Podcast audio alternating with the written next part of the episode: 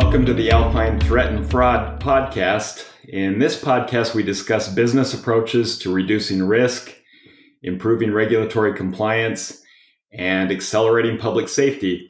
Now, this is a pretty broad subject, and each episode is going to focus on specific challenges, technologies, or roles that's relevant in efforts to protect society and keep the bad guys away. My name is Earl Stevens, and I'm the Director of Threat and Fraud, uh, the practice here at Alpine. And I'm joined by Stan Duda, the founder and CEO of Alpine Consulting. Stan, it's great to be with you. Can you tell us a bit about Alpine? Hey, thanks, Earl. I appreciate it. I'd be happy to do so. Um, Alpine's an Austin, Texas based information technology solution firm. Uh, we're focused on solving business challenges through the use of technology. So we've got uh, two practice areas one being e commerce, uh, where we integrate and deploy really complex e commerce platforms using Magento, which is owned by Adobe, uh, BigCommerce, and uh, IBM WebSphere Commerce. Uh, the other practice area uh, is built around threat and fraud. And for this podcast series, we're going to focus really on the threat and fraud piece. Our threat and fraud practice really has traditionally been vertically focused around banking, financial services, law enforcement, um, and then some others as well. We go into the corporate uh, based investigations as well, covering uh, some of the other vertical industries, be like insurance or gaming, hospitality, retail, and, and some others as well. So hopefully, over the next uh, several podcasts, you'll get to learn a little bit about us, but also, and more importantly, learn about the techniques that we utilize in order to help to uh, solve some of the threat and fraud issues that are faced, both from a regulatory uh, and then just generally finding bad people. Um, and then if you've got specific uh, items that you'd like to learn more about, we'd love to to hear about that and uh, work closely with you. Hopefully, uh, we'll bring in some some guest speakers as well, and uh, everybody can can step away learning a little bit more. Okay, so today we're going to talk about entity resolution. Some we're going to share some real world ex- experiences, the challenges. Uh, we'll explain the value and uh, where it works well uh, it's really a building block for better figuring out who's who, who knows whom, and how are they related.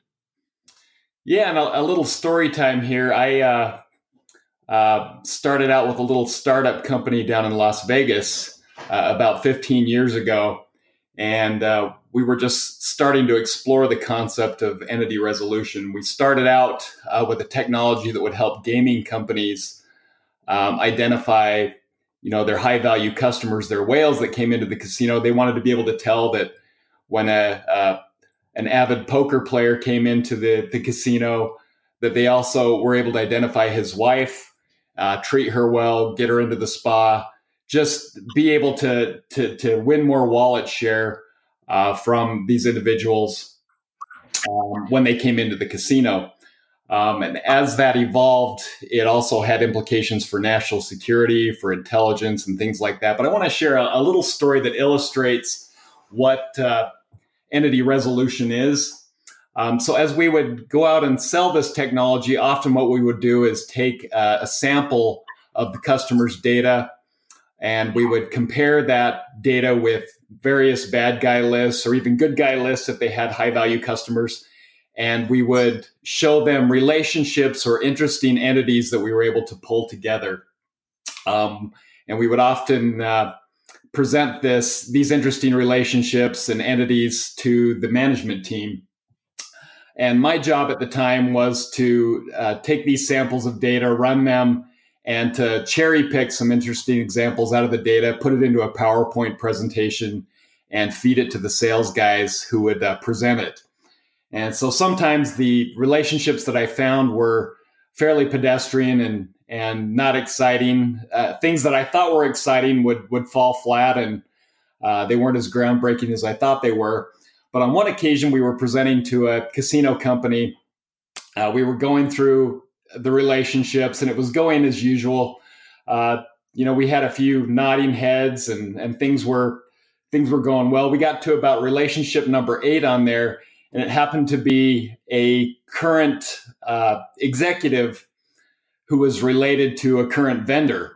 And again, this was about slide number eight on the PowerPoint presentation. I, I tried to put the exciting ones up front and at the end, and this was what I thought was more of a pedestrian one.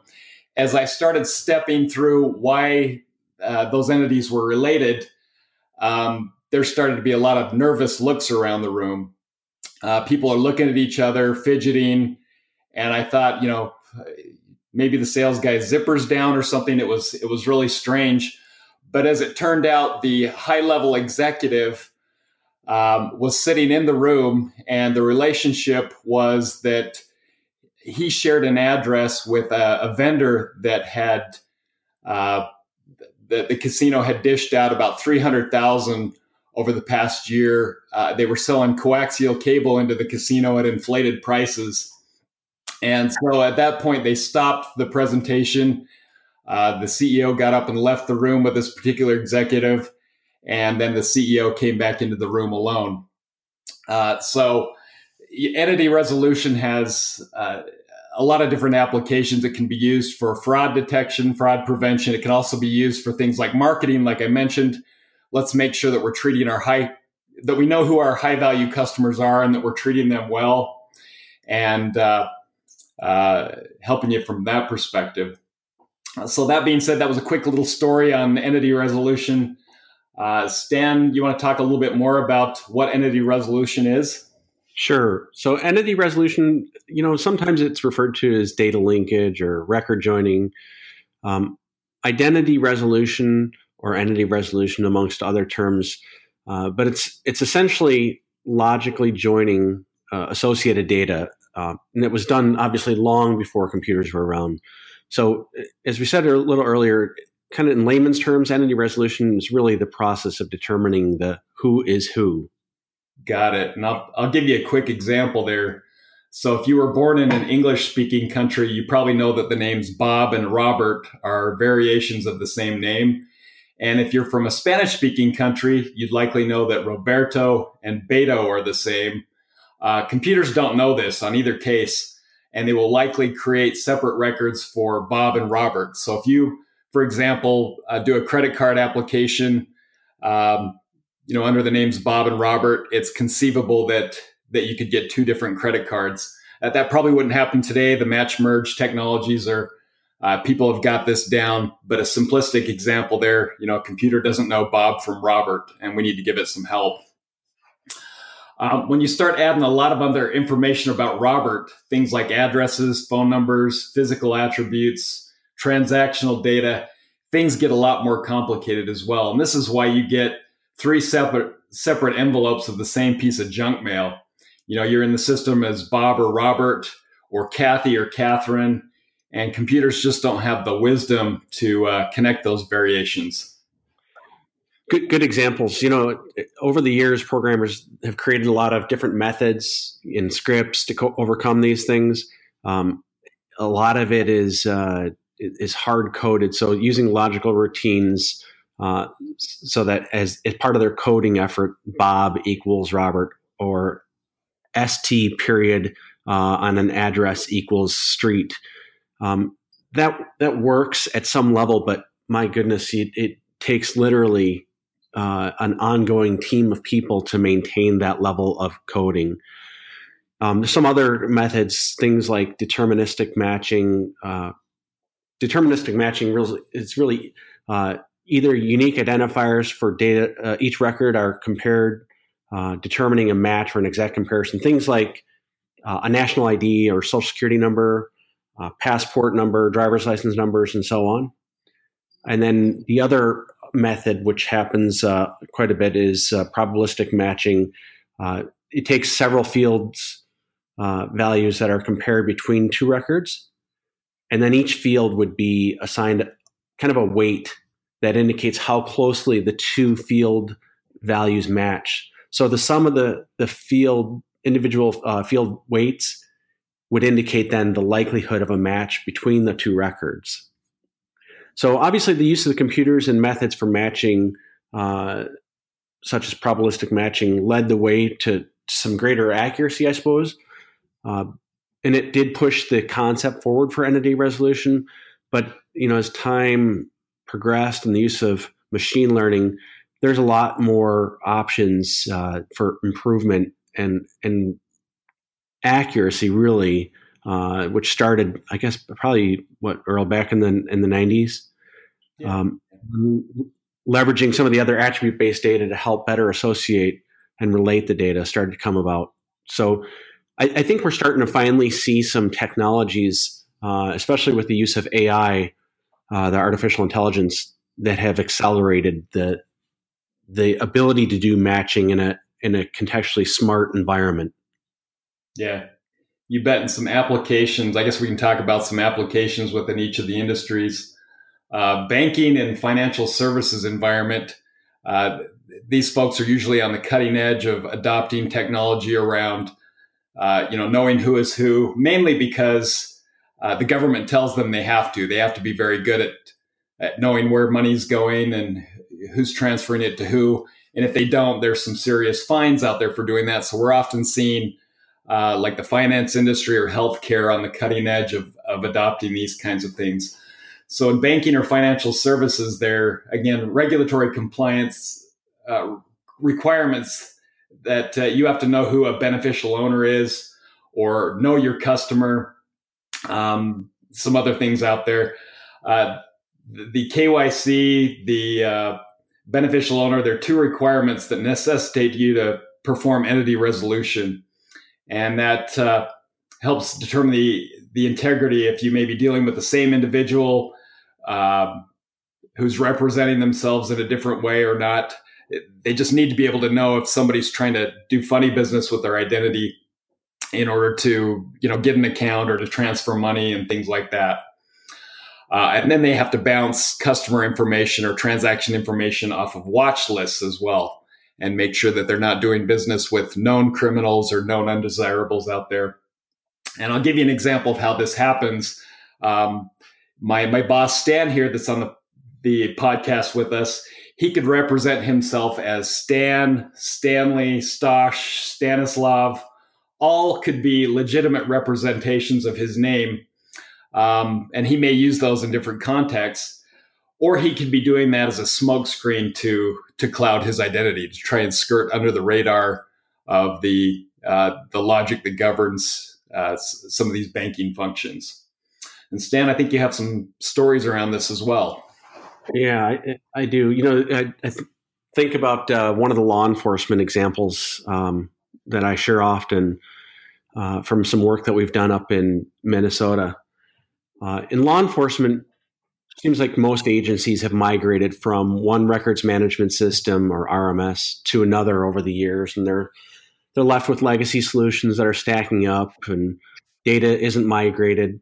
So they have to they have to look at, you know in, at individual systems. They may also have other custom databases outside of their core records management systems. You know things like gangs or tattoos uh, or, or, other types of databases that they've created uh, within the organization.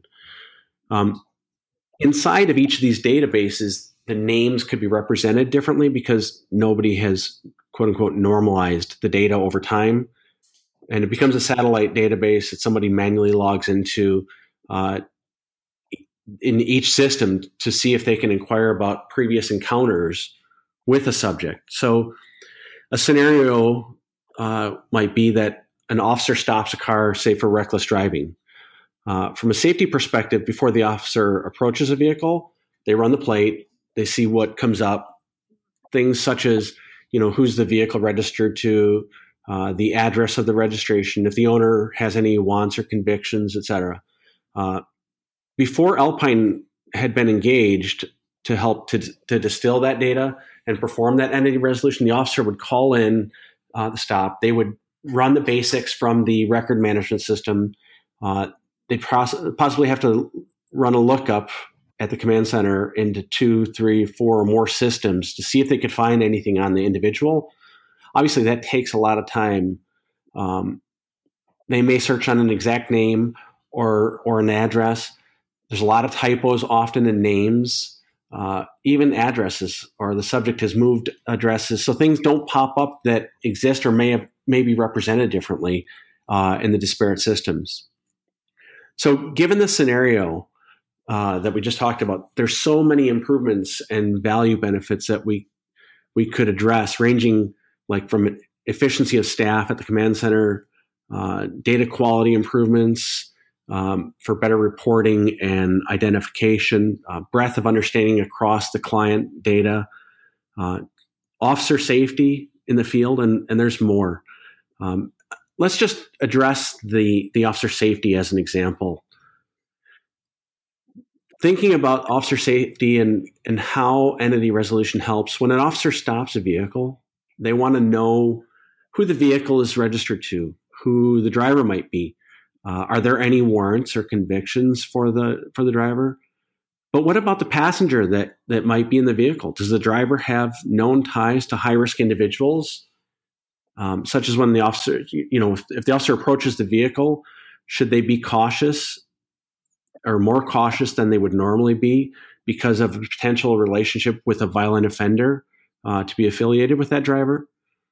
Before entity resolution, the officer would call it in. They'd wait for several minutes. Command center might come back with an incomplete view uh, of the vehicle and the individual, and the officer would approach the vehicle only to be ambushed. Sadly, this did happen only a few months after we deployed um, in another municipality, a large municipality north of where where our client was. The officer was shot and killed, and um, had they had the insight based on all the information that that we were led to to understand, it's likely that this situation wouldn't have happened. So it's really about getting a good global view of your data. Truly, it's big data. Who's who, who knows whom, and how are they related? Um, there's a bit more to the solution uh, that would make that would have made this more pragmatic in the real world because the officer can't sit in the vehicle until all the data comes back without an unreasonable delay to, to the subject that's being stopped. So typically, they get the fundamental information coming back that that had been reported, but the officer carries a mobile device in most agencies anymore um, that are agency issued. And if uh, if there's something that's perhaps a bit more concerning about the individual, the system could send a vibration alert to the officer's mobile device, and and that could be used to signal, hey, use some caution. Um, if there's a, a, more significant concern, the system could send a vibration and an audible alert to the officer, you know, as they as they approach the vehicle, letting them know that they should use more extreme caution.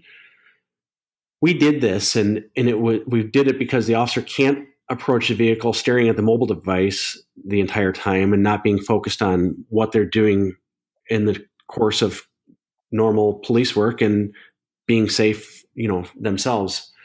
So that level of messaging uh, can be used to help highlight that on behalf of the officer and um, at least give them a, a chance to uh, do so without encountering, hopefully, a, a more serious or sinister uh, situation. So we've provided some an- anecdotal insights about entity resolution, but to help you to even better comprehend it from a business perspective or justification point of view. Earl, can you share some of the insights that we've garnered over the years? You betcha, Stan. Um, you know the the base problem that entity resolution really solves is a is a data quality problem, and we know that uh, it's very easy for organizations now to collect and store data. Um, you know, data is doubling nearly every year, 18 months. Uh, we're just getting bigger and bigger stores of data, and we know less and less of what to do with that. It's harder to derive value from that data, um, and so uh, many many companies hire you know tons of analysts.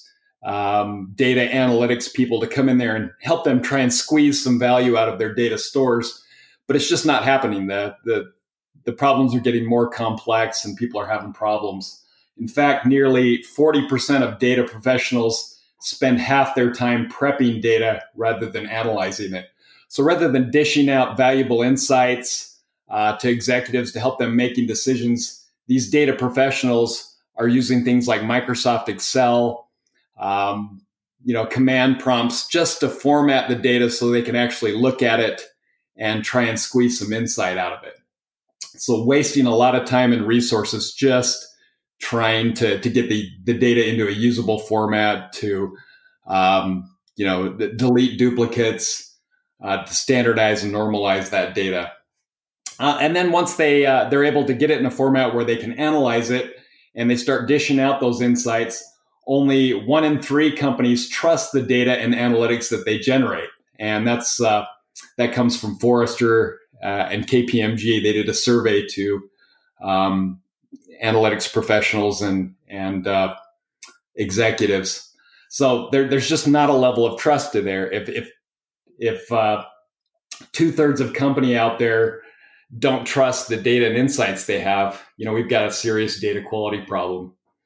And then fully 70% of C level executives believe that their data and analytics processes and practices expose them to reputational or op- operational risk.